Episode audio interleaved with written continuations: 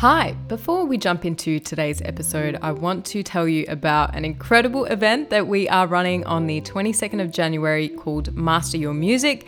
This event will be perfect for all independent artists, and we have seven different masterclasses on different parts of music, including music production, mixing, live performance, songwriting, and a few others.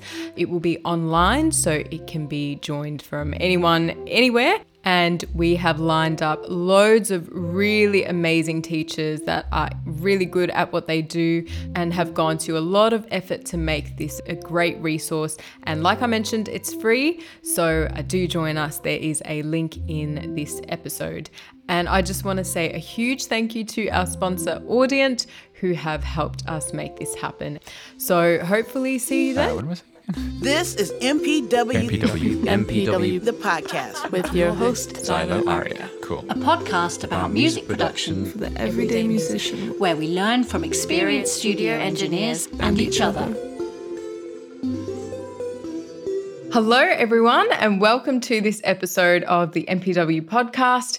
I'm your host, Zylo Aria, and today we are chatting to the lovely Nina. So Nina is a multi-platinum mixing engineer from Amsterdam, and she has worked with loads of huge artists in hip-hop over the last decade, and she was also the first female producer to win the Battle of the Beatmakers in Toronto, Canada. So, so great to have you with us, Nina. How are you going? Thank you so much for having me. Happy to be here. I'm doing great, thanks. And you? Yes, doing very good, thank you. And we are recording this very early in uh, in twenty twenty-two, so mm-hmm. we're just talking about uh, having some time off. So it sounds like you were able to do that and have a bit of a switch-off uh, period. Yeah, it's necessary, you know. After some time of of working nonstop for a couple of years, I've really learned to cherish these uh, these downtime moments where, you know, you get to actually have some quiet days. And what I also liked was that my phone was very quiet. Like, there's no requests, there's no emails, no um, messages. So I actually really enjoyed that secretly. That no, that no secret about that. I'm sure that is uh, one of the best things about this time is that you're off and pretty much everyone else is off as well. And I sort of took that to the extreme of going camping where I had no reception for most of the time. So even better. oh, it was it was so good actually, and and I think that uh, break from just the internet is really um, necessary sometimes. Absolutely. Yeah, we're just always plugged in, you know, so I think it's good to just um, have some time where you remember that you're a human being, you know. Exactly right. I love that. Remembering you're a human being rather than a machine that's always on that we seem to be um, these days. yeah, yeah, absolutely, for sure. Yeah. All right, well, today we are talking about mixing drums, and there have been loads of people very interested about this topic. So very, very keen excited. To, yeah, to, to jump into the nitty-gritty with you on that. But before that, we always ask our guest a bit about their journey, and they all seem to be so different. So I'd love to hear yours and how you got to where you are today in your music career. Right. Well, at this moment, I'm thirty-three years old, and I started when I was around fifteen, started making my own music on my first desktop Windows computer. And, you know, I had a friend who uh, started out making beats in uh, in F L and Fruity Loops. And um, he was able to teach me the basics of it. And once I kind of like started working with it, I was just like, oh, this is amazing. And I started making my own terrible beats, of course, started writing to them and uh, and recorded in um, what was then called Cool Edit Pro, which is uh, like uh, the first edition of uh, Adobe Audition, and just recorded in there. And um, yeah, just basically started creating. And I just, yeah, just really never stopped. I was completely obsessed, and I was doing this all day long. And I had like little jobs on the side. And of course, I was still going to school. But then I just noticed that this was absolutely my passion. And so I just really started focusing in on this more and more, just naturally, really. Uh, I ended up doing um, S A E, School of Audio Engineering. I did an audio engineering course there when I was seventeen, which um, at the time was the one of two options available for doing any type of technical audio education here in Amsterdam. So I ended up doing that, and uh, that was a really good um, foundation for me to understand the technical aspect of, of audio, and I just really started making music and never stopped, you know. I uh, I did a lot of things for free, actually almost everything for free, and that's how I got to have a lot of experience and get to know a lot of uh, local artists uh, that I could work with and, and just practice, basically. And I started getting more and more requests for beats with choruses on them so that uh, people could rap on the verses and stuff like this. So um, I was doing more and more of that. And um, yeah, so in twenty ten, I um, around two thousand eight, I went to Canada. And then uh, twenty ten, I ended up winning the Battle of the Beatmakers, yeah, beat competition. So yeah, around that time, I was really just more into doing production. And I was singing a little bit, m- more so production. And I was recording people and mixing what I recorded and stuff like this. So uh, so yeah, just got started like that. And basically, the short version is I got started and I just never stopped. Just a hobby that kind of went out of hand, you know.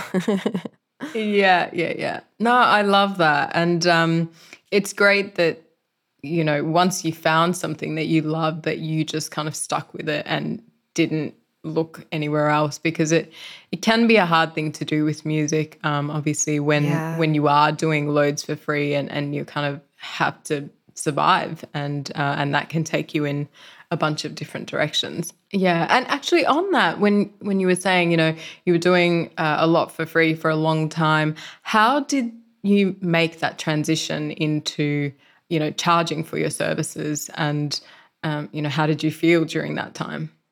Yeah, so especially around that time, I'm talking about a time that had no social media, just so you know, like there was no social media yet.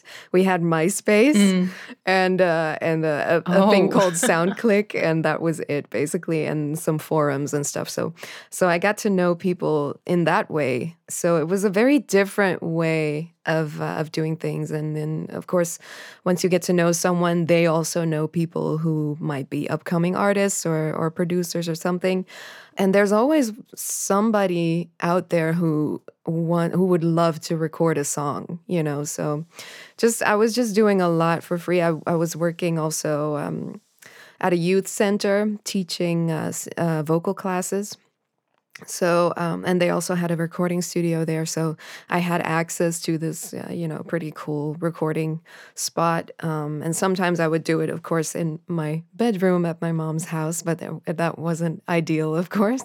So um, I was trying to find like places here and there to um, to say like, hey, you know, come over and we'll we'll record some stuff. And so I was actually. Uh, Yeah, very fortunate to have a little bit of access here and there to um, to cool spots where you could, you know, just have something to offer. And of course, that also makes it so that people take you a little bit more seriously, you know, rather than get them into your bedroom at your mom's yeah. house. You can go to an actual studio and they'll see the equipment, they'll see you sitting there and leading the session. So it makes more sense to charge something, at least per hour for recording or for or just a flat fee for a, a song or something.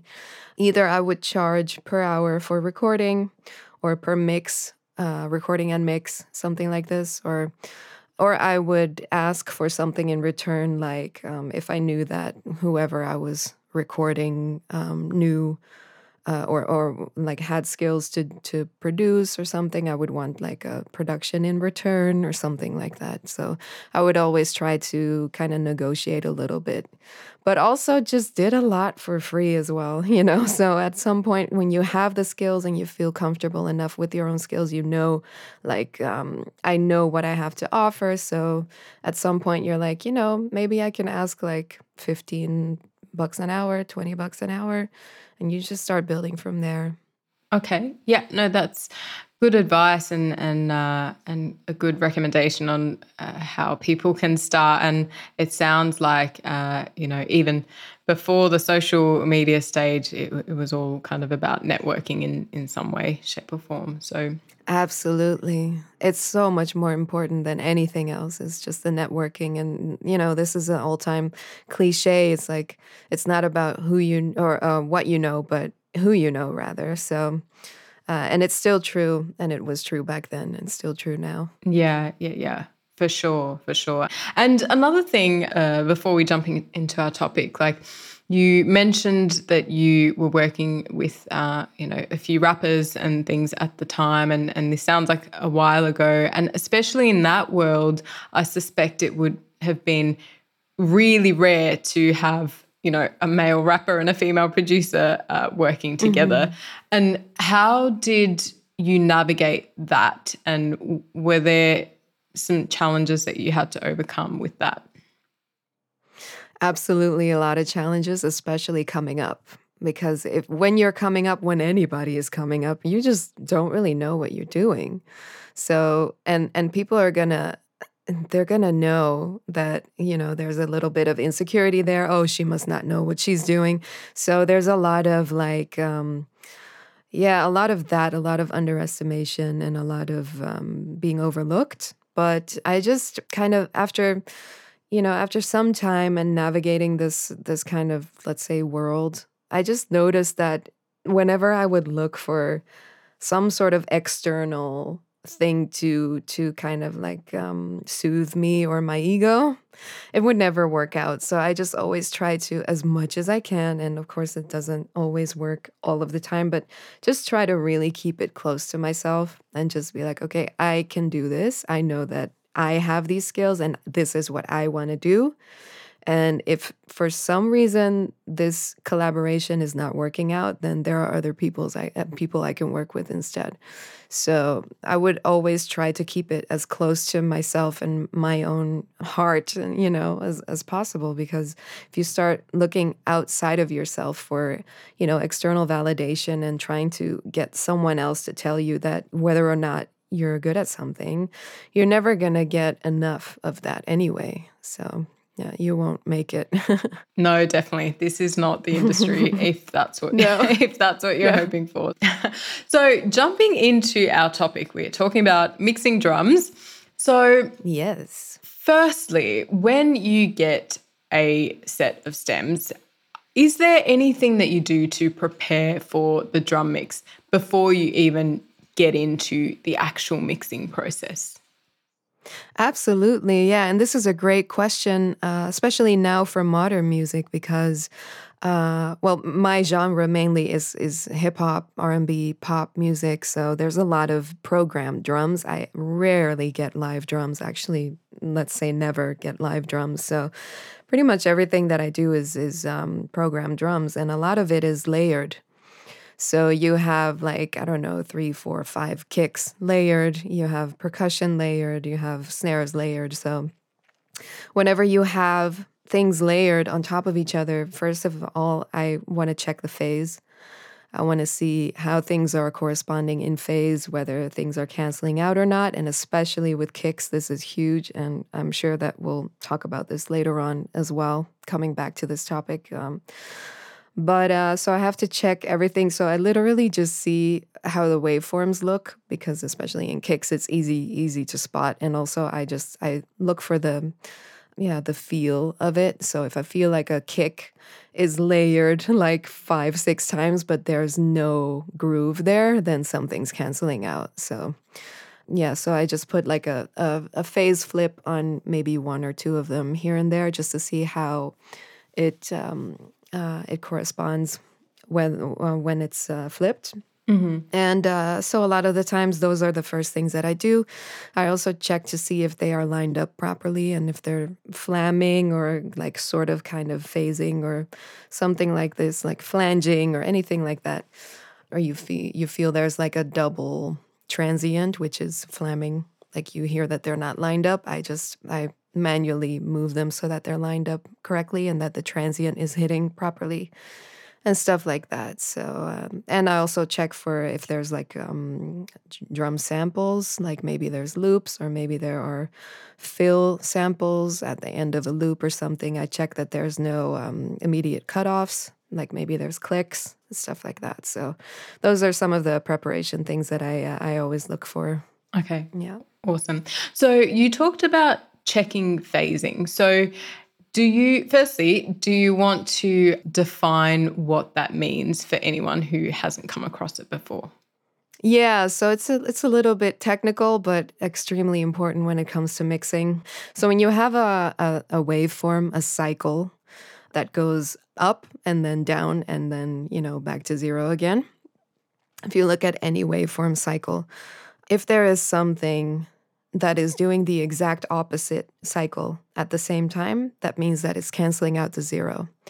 And anybody who hasn't heard about this, I, I recommend that you just go to Google and, and just type it in real quick, and you can see like images or uh, anything that will help you with the visual aid for this. But um, anything that's not in phase, that's like directly canceling out, will just disappear. So if you have, say you have two kicks layered and they are doing basically the same cycle, but they are mirrored, then there is nothing left when you play them at the same time.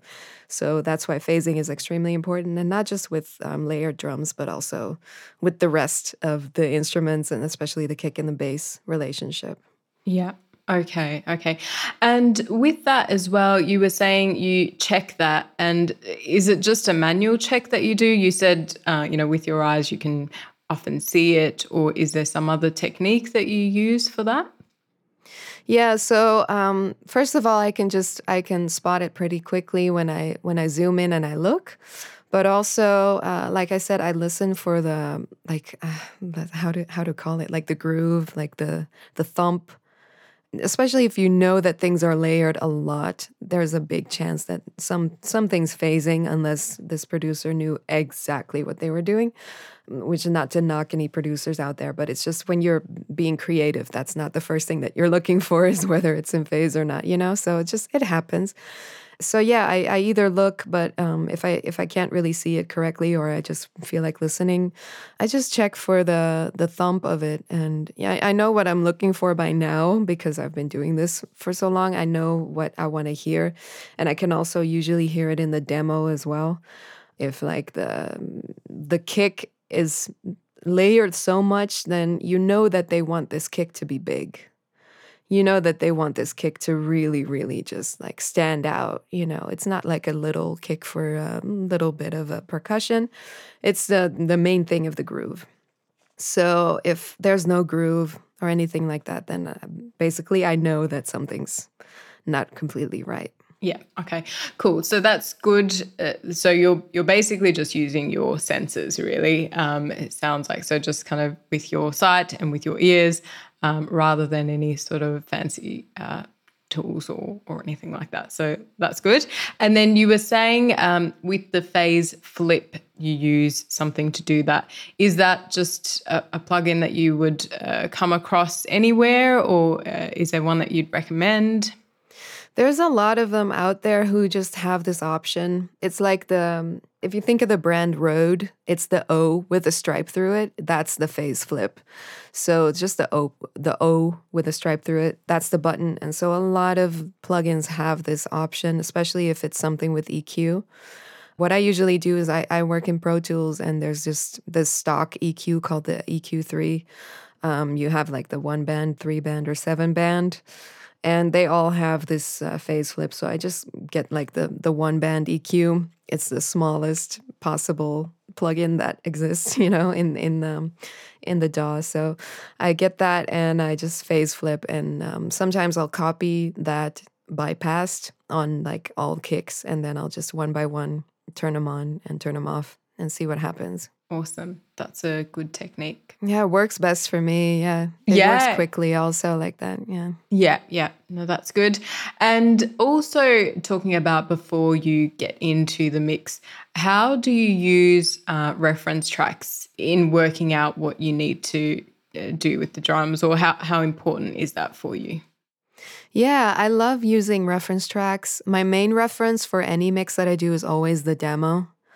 Uh, the demo will tell me um, basically what um, the artist and producer want. So that's going to be my first uh, reference. But also, I will usually I'll grab like other music that this artist has done. So uh, maybe I've mixed for them before.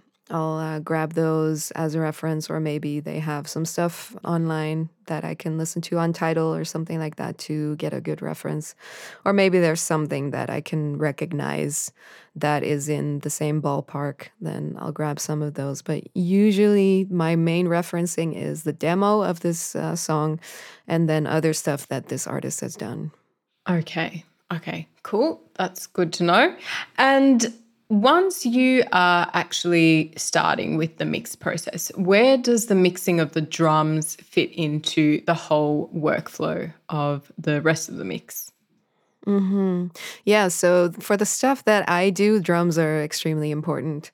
They are never secondary. Well, maybe only to the vocal. Like um, the vocal is obviously primary, but they never come last. These drums, yeah. um, they always need like some kind of... Uh, Yeah, special treatment. So I, I usually like to get them at least sitting nicely, balanced, and get them hitting a little bit before I move on to the rest of the instrumental. Um, usually I'll do vocal and drums first, and then everything else has to kind of make space for the vocals and the drums. Mm-hmm. Mm-hmm. Okay, cool. So what is your workflow for the drum mix after that? And are there certain steps that you take for every single track that you're mixing? Yeah, so most of the time a lot of the work is in the editing. If there's if stuff's just not really grooving right, if we if we say it like that, you know, I, I do a lot of um, manual editing. I like to start with the kick and the snare, get those uh, sitting properly, and then usually when there's like a, a, a trap hi-hat, those can be pretty sharp. So um, a lot of the times those can really get a little bit in the way of things, especially the high end in the vocal. So, and the high end in the snare also, by the way. So if you have like a pretty sharp hitting snare and a pretty sharp hi-hat, and then also like the S's and T's in the vocal are already pretty, you know, sharp. I like to balance those out uh, with each other. I like to uh, side chain uh, the snare so that every time the hi-hat and the snare are layered, the snare kind of pushes the hi-hat away a little bit, but only in the uh, high frequencies so that they are not duplicating, they are not stacking up to each other. So little things like that will uh, will help. So that's a little bit of the stuff that I do. I try to see where is where are things sitting and what's getting in the way of each other. And um, I, I just get things out of the way before I uh, start coloring and adding stuff like that. So first, I, I just want to know that everything has like a good spot for itself. Mm-hmm. Okay. So when you say giving everything its spot, what are you doing in that process? Is that with an E Q or is it with something else? A lot of it is E Q. Yeah, a lot of it's very simple. It's just um, straight up giving things their own space in the in the frequency spectrum. But there's also coloring in, in the sense of like parallel distortion, saturation like that, uh, stuff like that can really uh, give something a different spot. Like if you have a snare that really lacks a lot of definition in the high end, then of course I want to add that. But if there is no high end in the snare to in the snare sound to begin with, then it's not going to matter whether I boost high end with an E Q because there's nothing to boost. So, you know, stuff like that, I check what I need and then I just I go from there. There's there's EQing, there's parallel um, processing. And there's also panning, of course, and um, stuff like um, room reverbs. You know, short reverbs, especially for drums, are are really great to um, get some, um, yeah, to get something to sound a little bit uh, more lively. To put something in a in a space rather than just, you know, completely dry and upfront.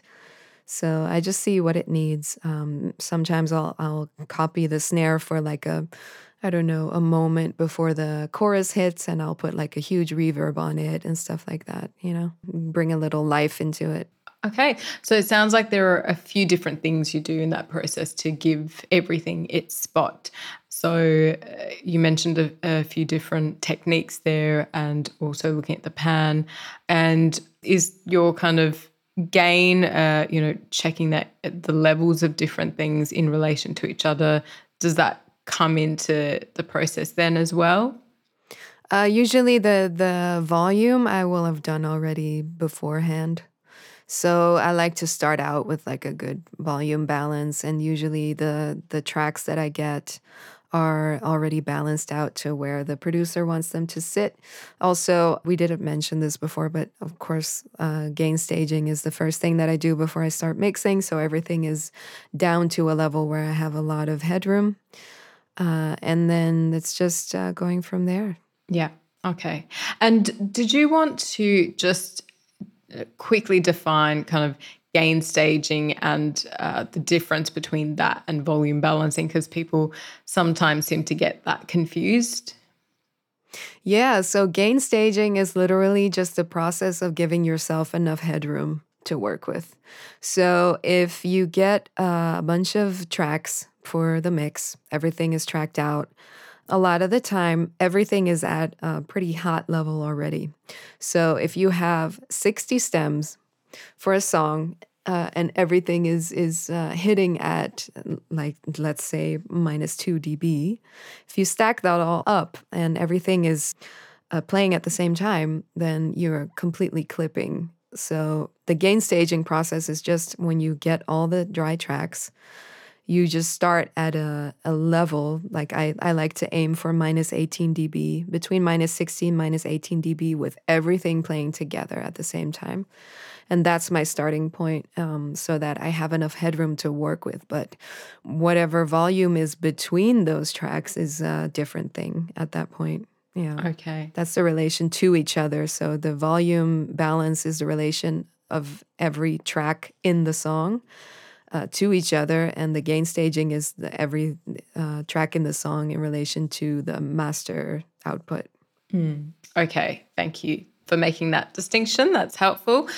Another thing that you mentioned about using, firstly, reverb on drums and how that works well as well.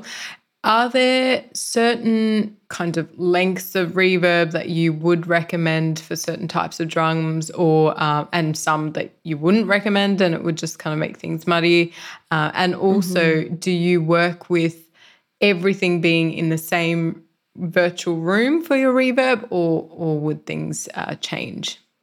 Yeah, so great question. When I mention reverb on drums, I want to be uh, definitely want to be clear about that, because there are uh, some uh, some things about that uh, that could make or break your drums. So first of all, I, I want to be clear that usually I don't. I say usually. Let's just go with always. I put the uh, the reverb on a send. So I don't put the reverb as like a dry wet mix on the drum bus. I don't do it like that, because I want to keep my original signal and just add to whatever original signal I have. Mm-hmm. So I use that with a send. And when I talk about reverb on drums, I'm almost always talking about a short, short, short room. So this reverb is usually just going to add a little bit of um, stereo width and depth, but you're not going to get a reverb tail that's like just really like verbing all out, because that's going to give you a lot of problems. Yeah. So I usually go with a room that's very short and just giving a little bit of space to add uh, something to the dry drum sounds that I have. And especially for, you know, like I mentioned before, I, I mix hip hop, pop, R and B. So if I were to mix a pop song in, I don't know, the eighties or something like that, I would do a very different drum mix than modern music today. So of course, it depends on the genre, depends on what you're looking for. The only time that I use like an audible reverb on a drum would probably be like, say, I have a rim shot that's just like a like a really just short, round sound. That can usually use a nice reverb on it with a reverb tail, an audible reverb tail. but also just only in parallel as a send added to it and not as an insert. Okay. And you would use the same um, most of the time parallel reverb on most of the drum sounds? I would do it on the main drum sounds. So I would see how it sounds on the kick, snare, and hi-hat, and then see whatever else is there. Maybe there are toms, maybe there's a fill, like anything else that's not in the full loop the whole time can usually use a little bit more reverb. So I'll I'll give them a little bit more with the sends, but the kick I, I'm I'm careful with. You know, I don't always, definitely don't always put a room verb on a kick because it, you know, doesn't always need it and it doesn't always help. So I just try it out. I see, do I like it or not? And um, if I don't, I'll just take it away. Usually on the snare and the hi-hat, it it will sound nice to have like some uh, some space on there. Yeah. Okay. And um, we... I mean, talking about genres, and I know you kind of uh, focus on a, a few different types of genres, but would you say that mixing decisions change depending on which genre that you're mixing for, especially in the drums? Yeah, absolutely. Yeah, for sure. If I'm mixing like an, a type of old school rap song, like say it's it's kind of like uh, reminiscent of the nineties, I'm not gonna do a, a, yeah, you know, a mix like I would for a trap song or, you know, like with the auto-tune vocals and the super sharp hi-hats and stuff. So, so definitely genre is one of the first things that I'll consider before I start mixing. Like, who's listening to this? What's the end goal for this song? You know, who's the um, the audience? So that's gonna definitely, um, yeah, impact my uh, my choices on how I'm gonna make it sound. Okay, okay. And also looking at different types of uh, audio that you get, and I know you mentioned that you mostly get samples rather than acoustic drums, but if you do, uh, if you are working with both, would you say that the approach would be different depending on which types of samples that you have? Absolutely. Yeah. The the approach between program drums and live drums, right, is what mm, you're talking yeah, about. Yeah. yeah. Yeah, so um, I recently mixed a live set of uh, a great friend of mine. Her name's Romy Dia, very, very talented singer-songwriter, producer, and she did a live set. She wanted me to mix it, and this was the first time that I've ever mixed something like that. So one of the first things that I noticed when I was working on this was um, there's a lot of bleed in, you know, the mics of the kick, the the snare, the toms, the hi-hat. So there's a lot of bleed there. And then you have the overheads, which are recording the um, the overall sound of the kit. So, and in this case also, some of the instruments were bleeding in there as well because they were playing at the same time. So I did a lot of manual editing there. So first of all, I used this great plugin called Auto Align by Sound Radix. It's... Um, You put it as like the first insert on the track, and you can make sure that everything is in phase and in phase, and also in um, in timing with each other. So you know every mic has a certain distance to another mic, and then things are gonna get you know a little bit shifty, a little bit phasey. So first of all, I need to make sure that everything's tight like that.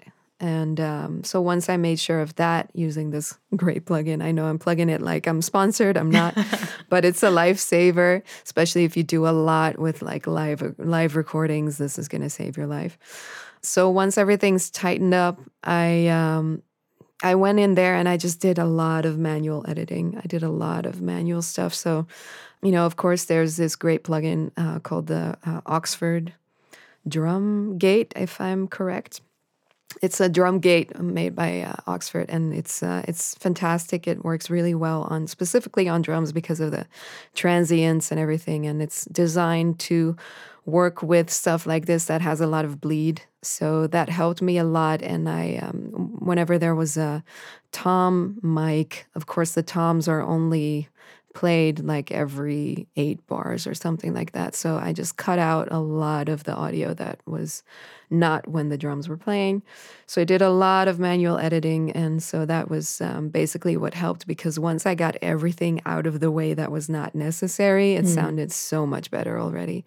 So, you know, um, the the approach for a great live drum record uh, um, recording is, you know, starts also with the recording itself. So mm, if you're course. lucky, you have a great recording already, and um, you don't have to do a lot of that manual editing. But um, sometimes you just, they are just not in the position to be very meticulous with the recording.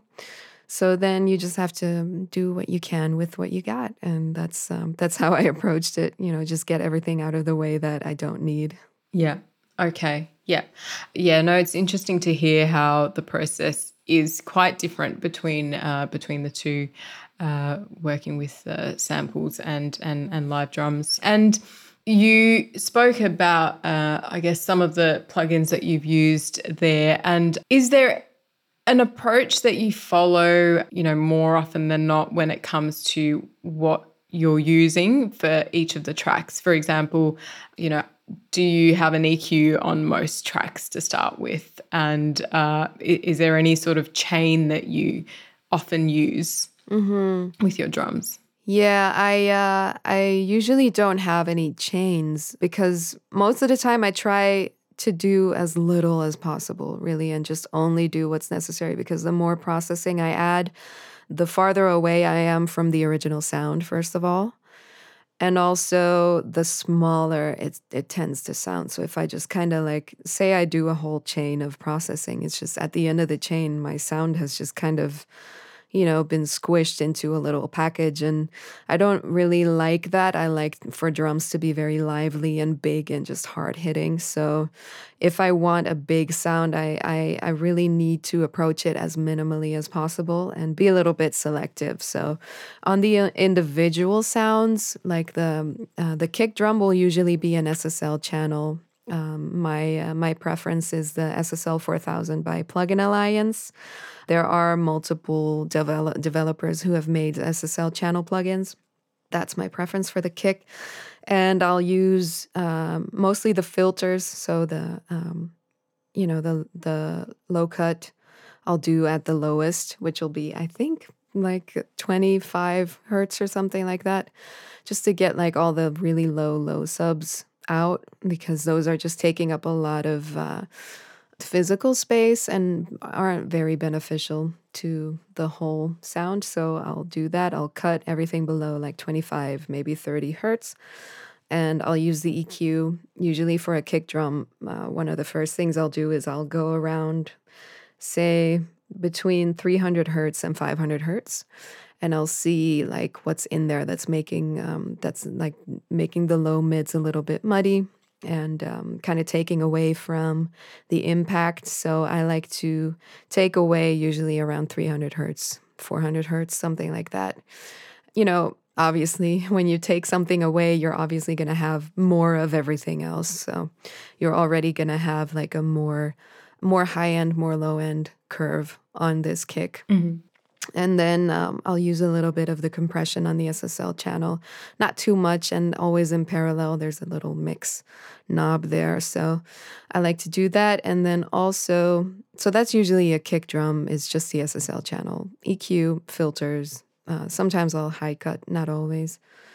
And a little bit of parallel compression. And then I'll have also like a send. That's the D B X one sixty compressor. That's really nice on drums, I think, in uh, in parallel. So on the send channel, I'll just kind of like squash the um, the compression a little bit, and then just add a little bit of that on the uh, on the channel. So um, that usually is uh, is really nice all together. And usually I'll be very close already with that. And then on the snare, I'll usually do a little bit of the same, like the S S L channel, a little bit of E Q, some filtering, some parallel compression. Uh, for the snare, I'll low cut more. You know, usually I'll low cut up to, let's say, one hundred fifty hertz, ballpark, something like that. Uh, sometimes it's more, sometimes it's less. Depends, of course, on uh, the source material and your end goal, but usually I don't want to have too much below one hundred hertz, one hundred fifty hertz on the snares, because mm-hmm. uh, it'll take away from the impact of the kick. Sometimes there's a kick underneath the snare you know, if they have like a four on the floor type of groove, then I'll obviously have to cut more low end on this snare than usual, uh, depending on what it's playing with together. And uh, I'll add a little bit of parallel D B X one sixty on the snare as well.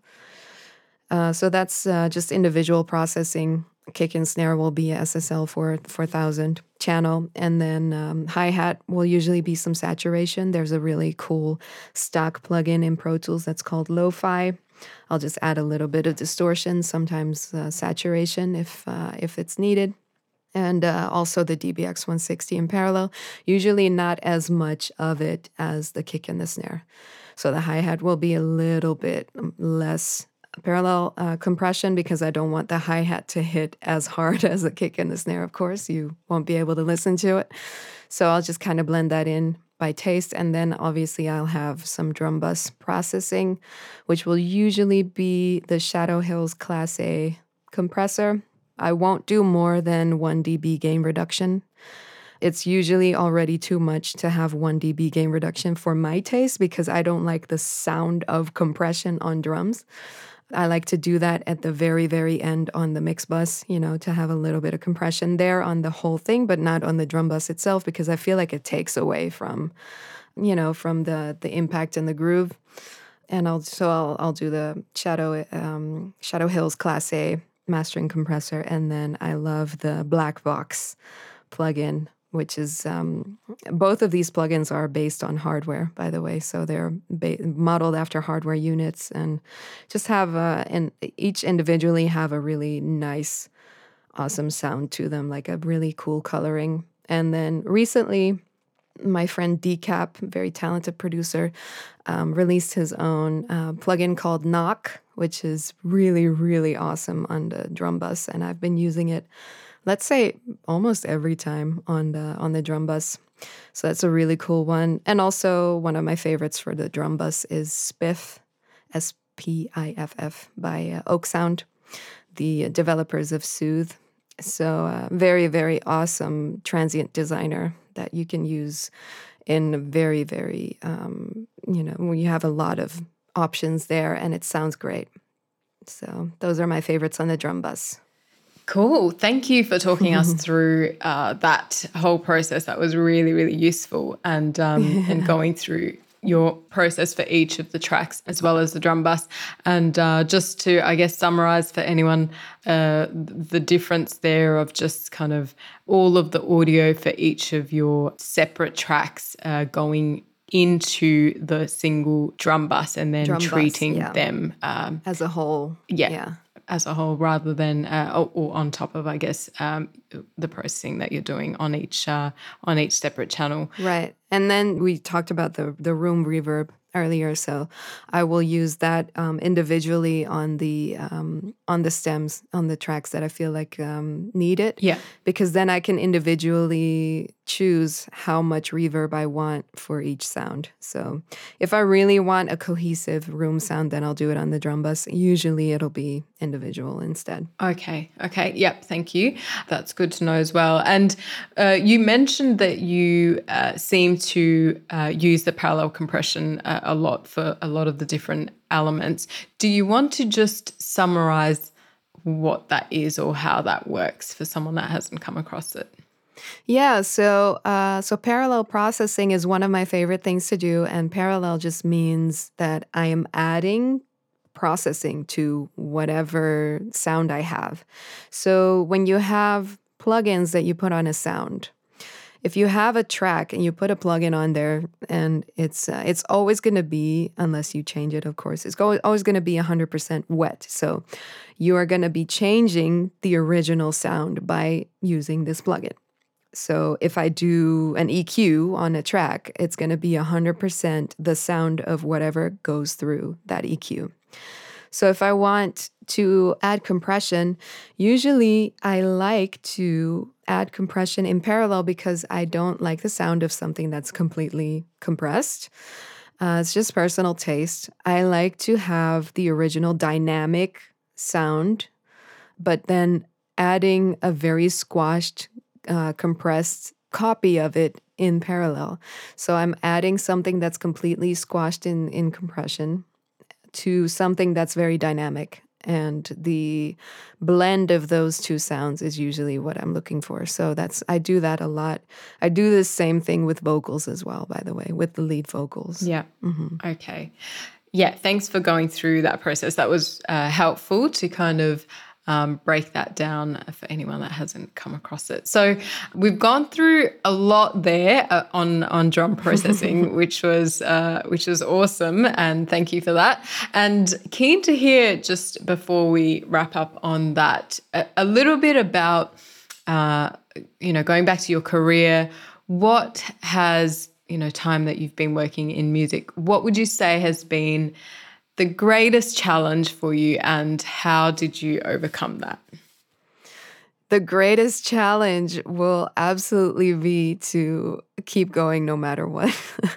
So I always say this to anybody that I talk to who's like, oh, I don't know if I can do this anymore. You know, you always come across moments like that. And, you know, it's going to be a couple times in the year where you just hit this sort of, let's call it rock bottom, you know, nothing's working out and, you know, your collaborations are are, are really awful and nobody seems to understand you.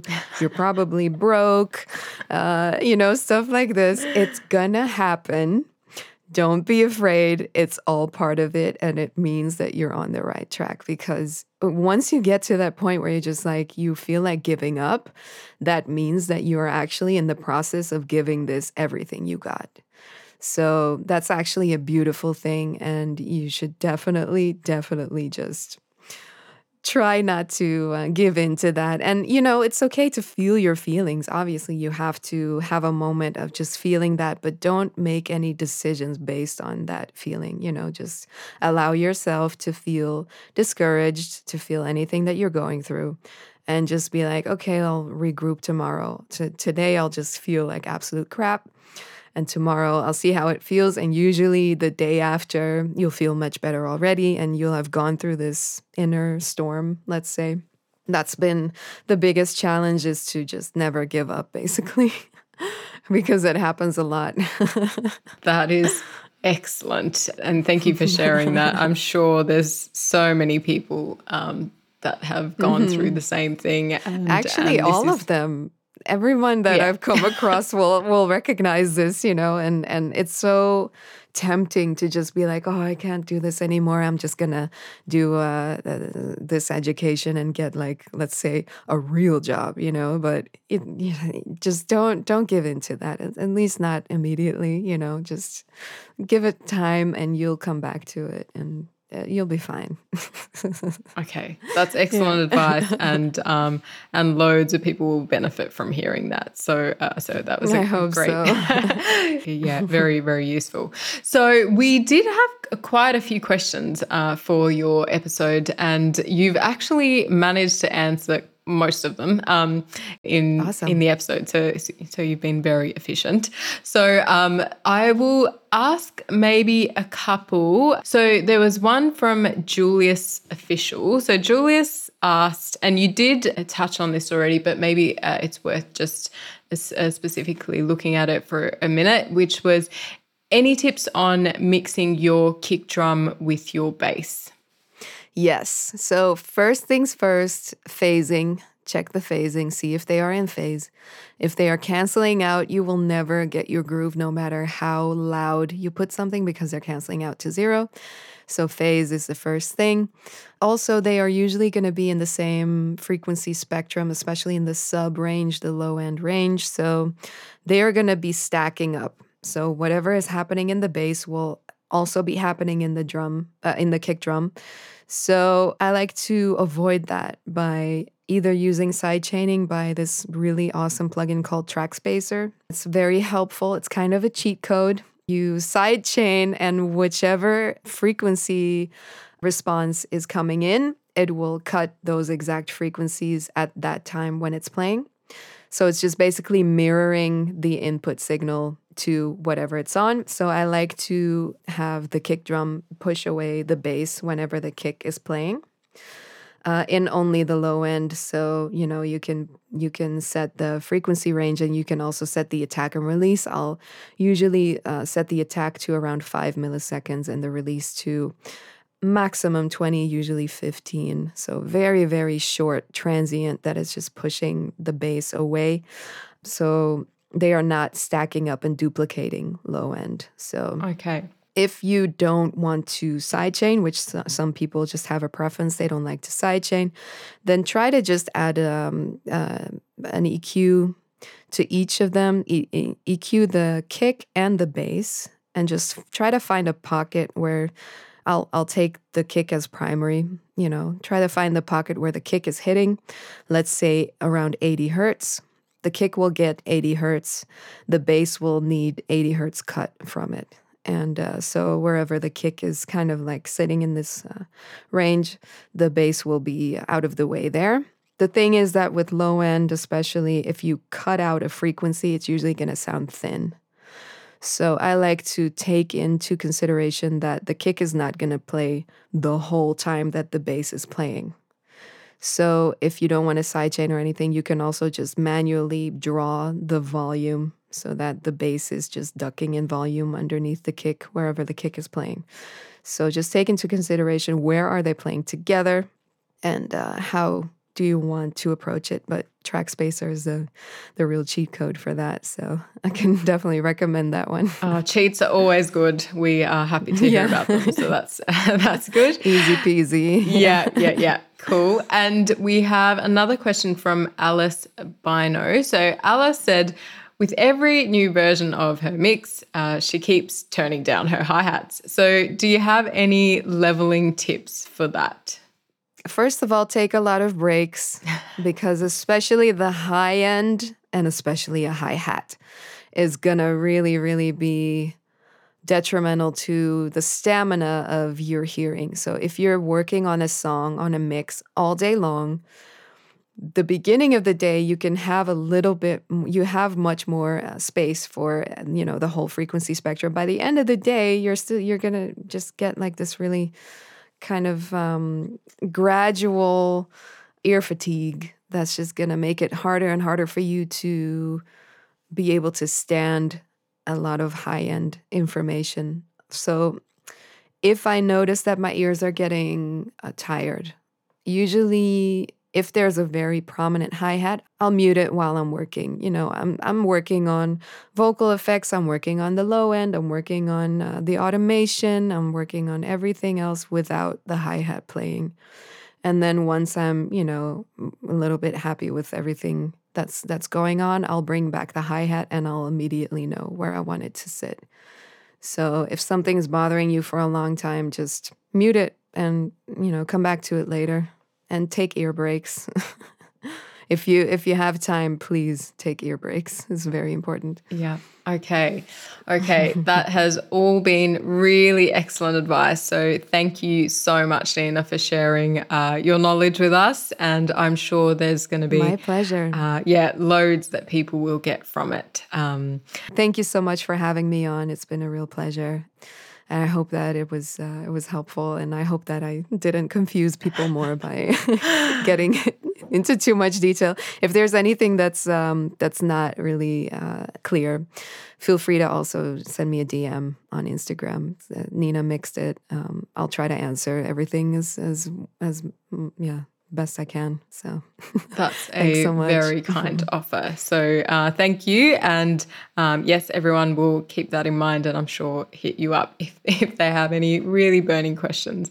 So um, I will let you get back to your day and your mixing, and thank you again, and have a good rest of your day. Thanks so much. Same to you.